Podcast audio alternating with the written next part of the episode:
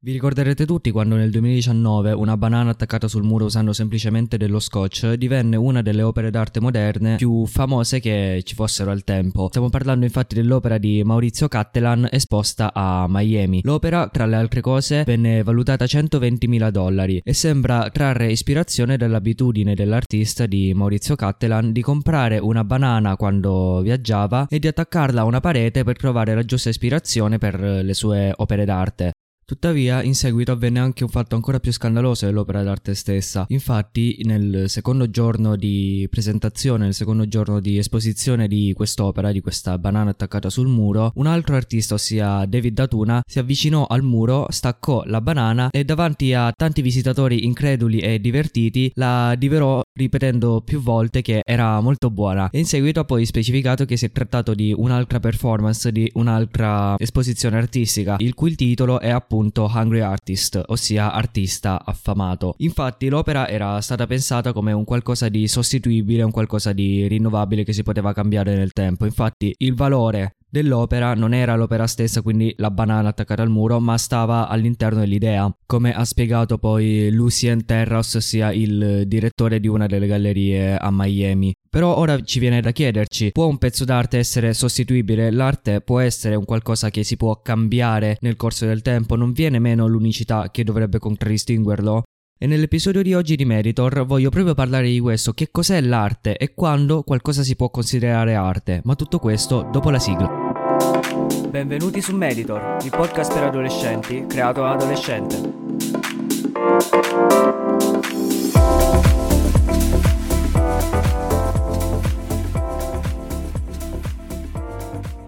Ultimamente nell'arte moderna il panorama artistico è cambiato molto e sono cambiati molto anche i canoni dell'arte. E sicuramente uno degli artisti che trovo più interessante, la cui arte mi interessa di più, è Jacopo Cardillo, uno, un artista, uno scultore italiano chiamato in arte Giacomo che nasce a Frosinone nel 1987, oggi ha 33 anni. Giago mi piace molto, mi è piaciuto molto e sono venuto a contatto con la sua arte, con eh, le sue sculture grazie a un video su YouTube di un canale italiano chiamato Progetto Happiness che appunto ci parlava un po' di questo artista, del suo percorso, delle sue opere principali ed è grazie a questo video che ho imparato ad apprezzare sia Giago come artista, ma soprattutto le sue opere e anche l'idea che c'è dietro. Infatti, una delle sue opere che mi sono interessate di più, che mi sono piaciute di più, è appunto la sua Venere. Infatti, come dice anche lui, l'eleganza e come indossiamo il nostro corpo è una donna quando viene considerata Venere è Venere sempre. Infatti lui con la sua scultura non rappresenta il canone di Venere, ad esempio quella là dipinta da Botticelli, ma appunto rappresenta una Venere diversa, una Venere invecchiata, una donna appunto vecchia che non corrisponde ai canoni artistici, ai canoni di bellezza tradizionali, ma è appunto un rovesciamento e un'arte concepita anche per fare scalpore, per appunto far anche parlare di, di sé. Mi è piaciuto molto perché nonostante l'idea alla fine sia qualcosa di comunque semplice, non fosse qualcosa di complicato, anch'io, ma anche voi che ascoltate il podcast avrete pensato una volta nella vita di rappresentare qualcosa di simile oppure di utilizzare un'idea simile. Però la cosa che mi piace appunto di Giago è che lui ha avuto il coraggio di realizzare quest'opera, ha avuto il coraggio di mettersi in gioco e di realizzare qualcosa che è diverso, che è innovativo. E questo riguarda anche un'altra delle sue opere, una, anzi delle sue opere più famose, ossia la Bemus Hominem, che era prima il busto del Papa Benedetto XVI di Papa Ratzinger, che appunto era diventata un'opera molto celebre, gli aveva portato anche a conseguire, a ottenere la medaglia pontificia, ma nonostante ciò Giago ha voluto comunque mettersi in gioco in seguito alle dimissioni del Papa, quindi a quando si è svestito del ruolo di Papa, ha deciso che nonostante il valore che avesse ottenuto l'opera, infatti citando il video, lui dice che le opere hanno un curriculum e rispetto a quello hanno un valore, cosa con cui sono d'accordo. Appunto lui sostiene che Nonostante il valore che avesse ottenuto quest'opera, infatti era diventata un'opera appunto molto famosa, molto celebre, nonostante ciò lui ha deciso lo stesso di reinterpretare quest'opera e di rinnovarla seguendo anche quelle che erano le sue inclinazioni. Infatti lui era molto dedito alla scultura, alla rappresentazione di quella che era la pelle dell'uomo. E infatti, proprio con l'Abemus Hominem, riadattando quest'opera, è riuscito a dar voce a rendere esplicita quella che era la sua idea e infatti ha spogliato la statua del Papa realizzando un'opera che secondo me è ancora di livello superiore rispetto a quella originale infatti vi invito a guardare entrambe le versioni, quindi sia la versione originale con il busto del Papa e poi la seconda versione, quindi la versione svestita realizzata in seguito alle dimissioni del Papa. E queste sono soltanto due delle tantissime opere che ha fatto Giacomo nel corso degli anni. Abbiamo ad esempio, adesso stava lavorando nel video alla statua della pietà, che appunto è una statua molto importante e abbiamo tutti in mente quando parliamo della pietà la statua di Michelangelo che aveva realizzato quando era ancora abbastanza giovane, mi pare tipo avesse 18 anni quando ha realizzato la pietà. E appunto quello è diventato il canone della pietà e sono molto curioso di sapere come alla fine Giago riuscirà a realizzare la sua pietà e appunto anche a confrontarsi con quella che è l'arte di Michelangelo. Infatti lui è da molte persone considerato il nuovo Michelangelo cosa che comunque è secondo me un grande onore essere chiamato in questo modo. Anche se ovviamente come dice anche lui nel video va bene confrontarsi con il passato quindi voler dire ok voglio essere come artista XYZ però l'importante è sempre avere avere in mente l'idea, il pensiero di volerci superare, di voler superare quello che è venuto prima di noi, che alla fine è quello che succede sempre nell'arte, c'è sempre un rinnovamento, c'è sempre un cambiamento, infatti dopo anni, secoli anzi di miglioramento nel, nello studio della prospettiva, nello studio de, dell'anatomia dei corpi, l'arte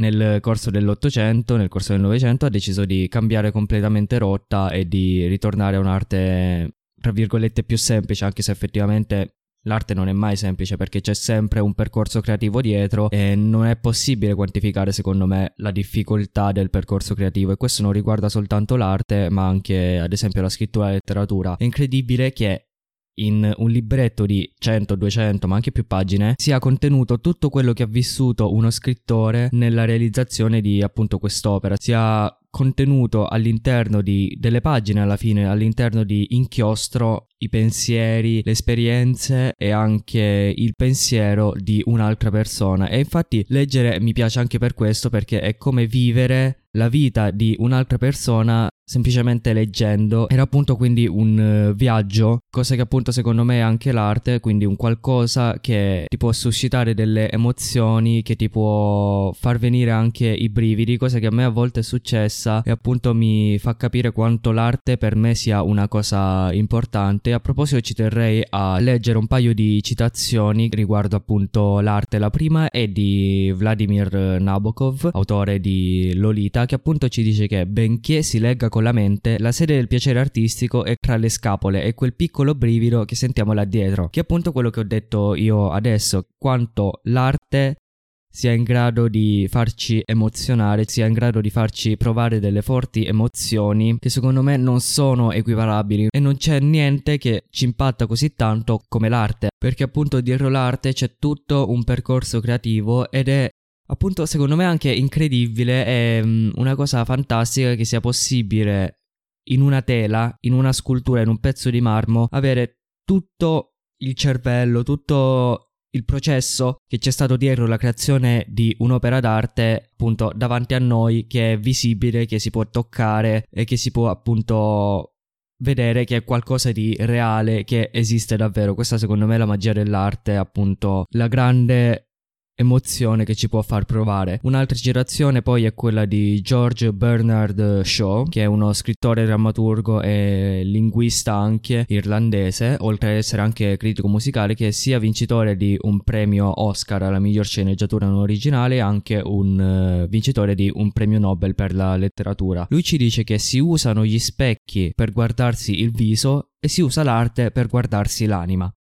Per me è una frase molto forte questa, questa è una frase potente. Infatti l'arte per me è proprio questo e anche questo. L'arte è qualcosa che ti riesce a entrare dentro, che riesce a scuoterti l'anima e fare in modo che alla fine quello che abbiamo dentro, quindi un mare calmo all'interno di noi, venga scosso da un'emozione improvvisa e quindi potenzialmente tutto può diventare arte, tutto può essere artistico, tutto quello che ci causa una forte emozione può essere artistico. Infatti come vi ho detto prima ho parlato dei libri che secondo me possono essere considerati arte perché ci fanno provare le emozioni, ci fanno provare qualcosa di forte. E appunto ci può essere arte in tantissimi mezzi di comunicazione, non abbiamo soltanto le tre grandi forme d'arte che sono appunto architettura, scultura e pittura che appunto fin dal neolitico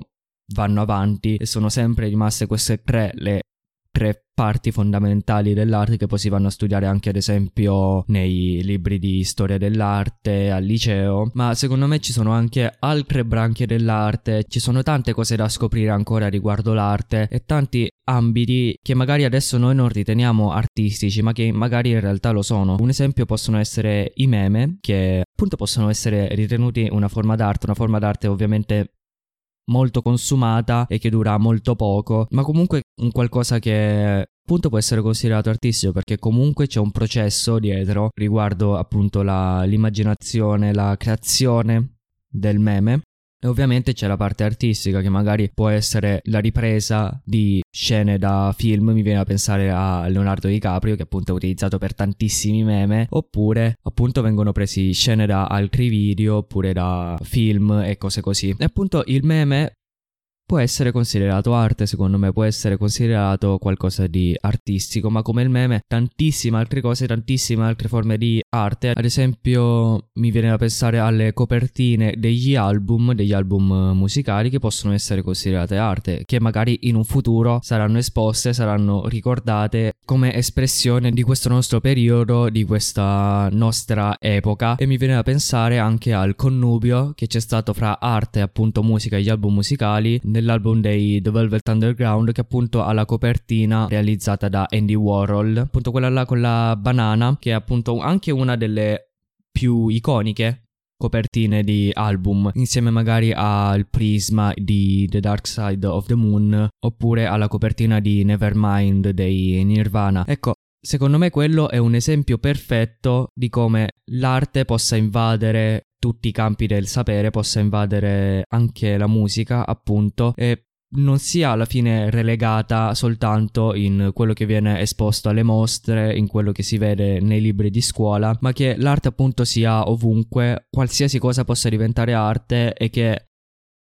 alla fine non ci debba essere un'autorità, un appunto non debba essere qualcosa di scritto che ci fa capire che cosa è arte e che cosa no, ma qualsiasi cosa può essere arte per noi. Quindi anche ad esempio i disegni che vengono fatti per strada oppure le riadattazioni dei vari cartelli stradali che appunto si vedono ad esempio a Firenze, a Firenze ce ne sono molte, che appunto vedono i vari cartelli stradali, quindi ad esempio quello di stop in cui vengono attaccati degli sticker che appunto riescono a far diventare arte anche qualcosa che non ci sembrava esserlo. E questi sono soltanto pochi esempi di quello che alla fine può essere l'arte. L'arte, vi ripeto, è ovunque, se vi guardate intorno, secondo me, troverete l'arte dappertutto anche in cose che magari non immaginate, anche i TikTok che guardate per perdere tempo fra un'attività e l'altra possono essere considerati arte. Alcuni sono molto artistici, sono molto. c'è tutta una direzione dietro, una regia dietro appunto a questi TikTok che alla fine durano pochi secondi, durano massimo un minuto, mi pare, ma che possono essere molto significativi e che possono suscitare le emozioni, ci possono dare appunto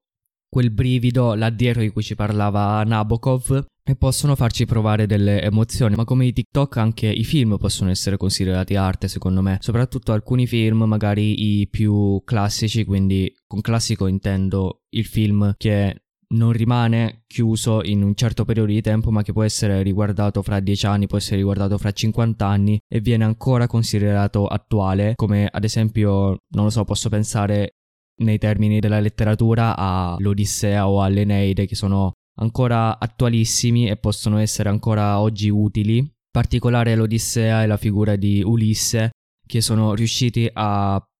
penetrare all'interno della letteratura e a influenzare, a coinvolgere numerosi scrittori. Mi viene a pensare ad esempio a Dante, che appunto dedica un intero canto alla figura di Ulisse, oppure a Joyce, che ha scritto appunto l'Ulisse.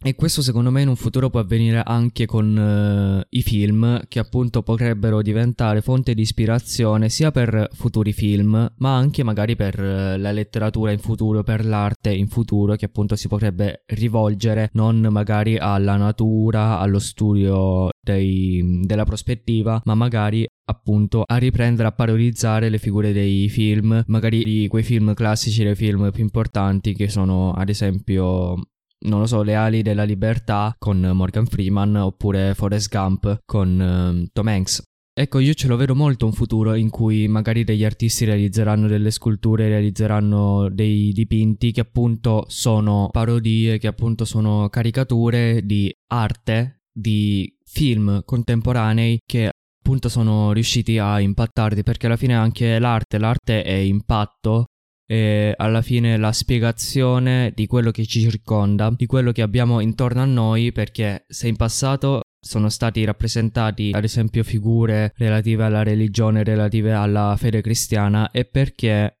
quello era l'ambiente, perché si era circondati soltanto da religione e da cose affini e quindi Ovviamente è da considerare anche chi sono i committenti, chi è che paga per avere una scultura, un dipinto, che appunto molto spesso, almeno nel passato, erano figure relative alla Chiesa quindi ovviamente le sculture dovevano riguardare quel tema. Però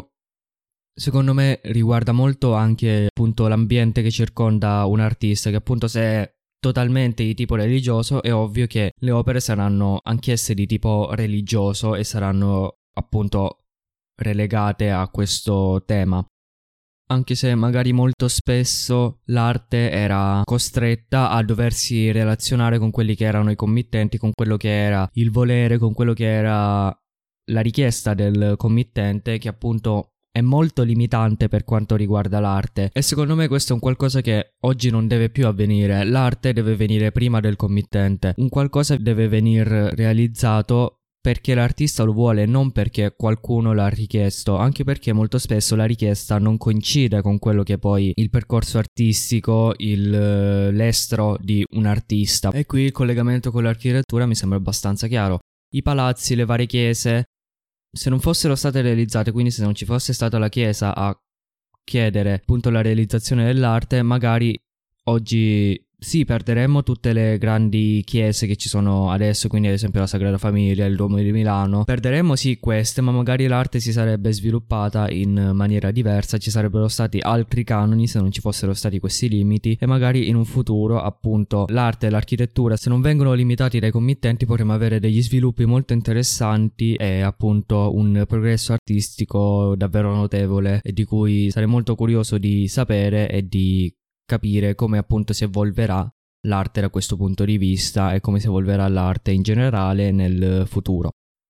Ah, ecco, l'arte è sempre un argomento abbastanza difficile da trattare, appunto tutte queste cose riguardanti l'arte, riguardanti la parte creativa del cervello sono molto difficili da trattare, spero comunque che io sia riuscito a esprimermi, a far capire quello che pensavo riguardo a, appunto all'arte in questo episodio. Detto questo vi ricordo che potete seguire Meditor su Instagram cercando Meditor Podcast e anche il mio profilo personale cercando Lin Steven. Se vi è piaciuto questo episodio, se l'avete trovato interessante, vi invito a condividere su Instagram nelle vostre storie questo episodio.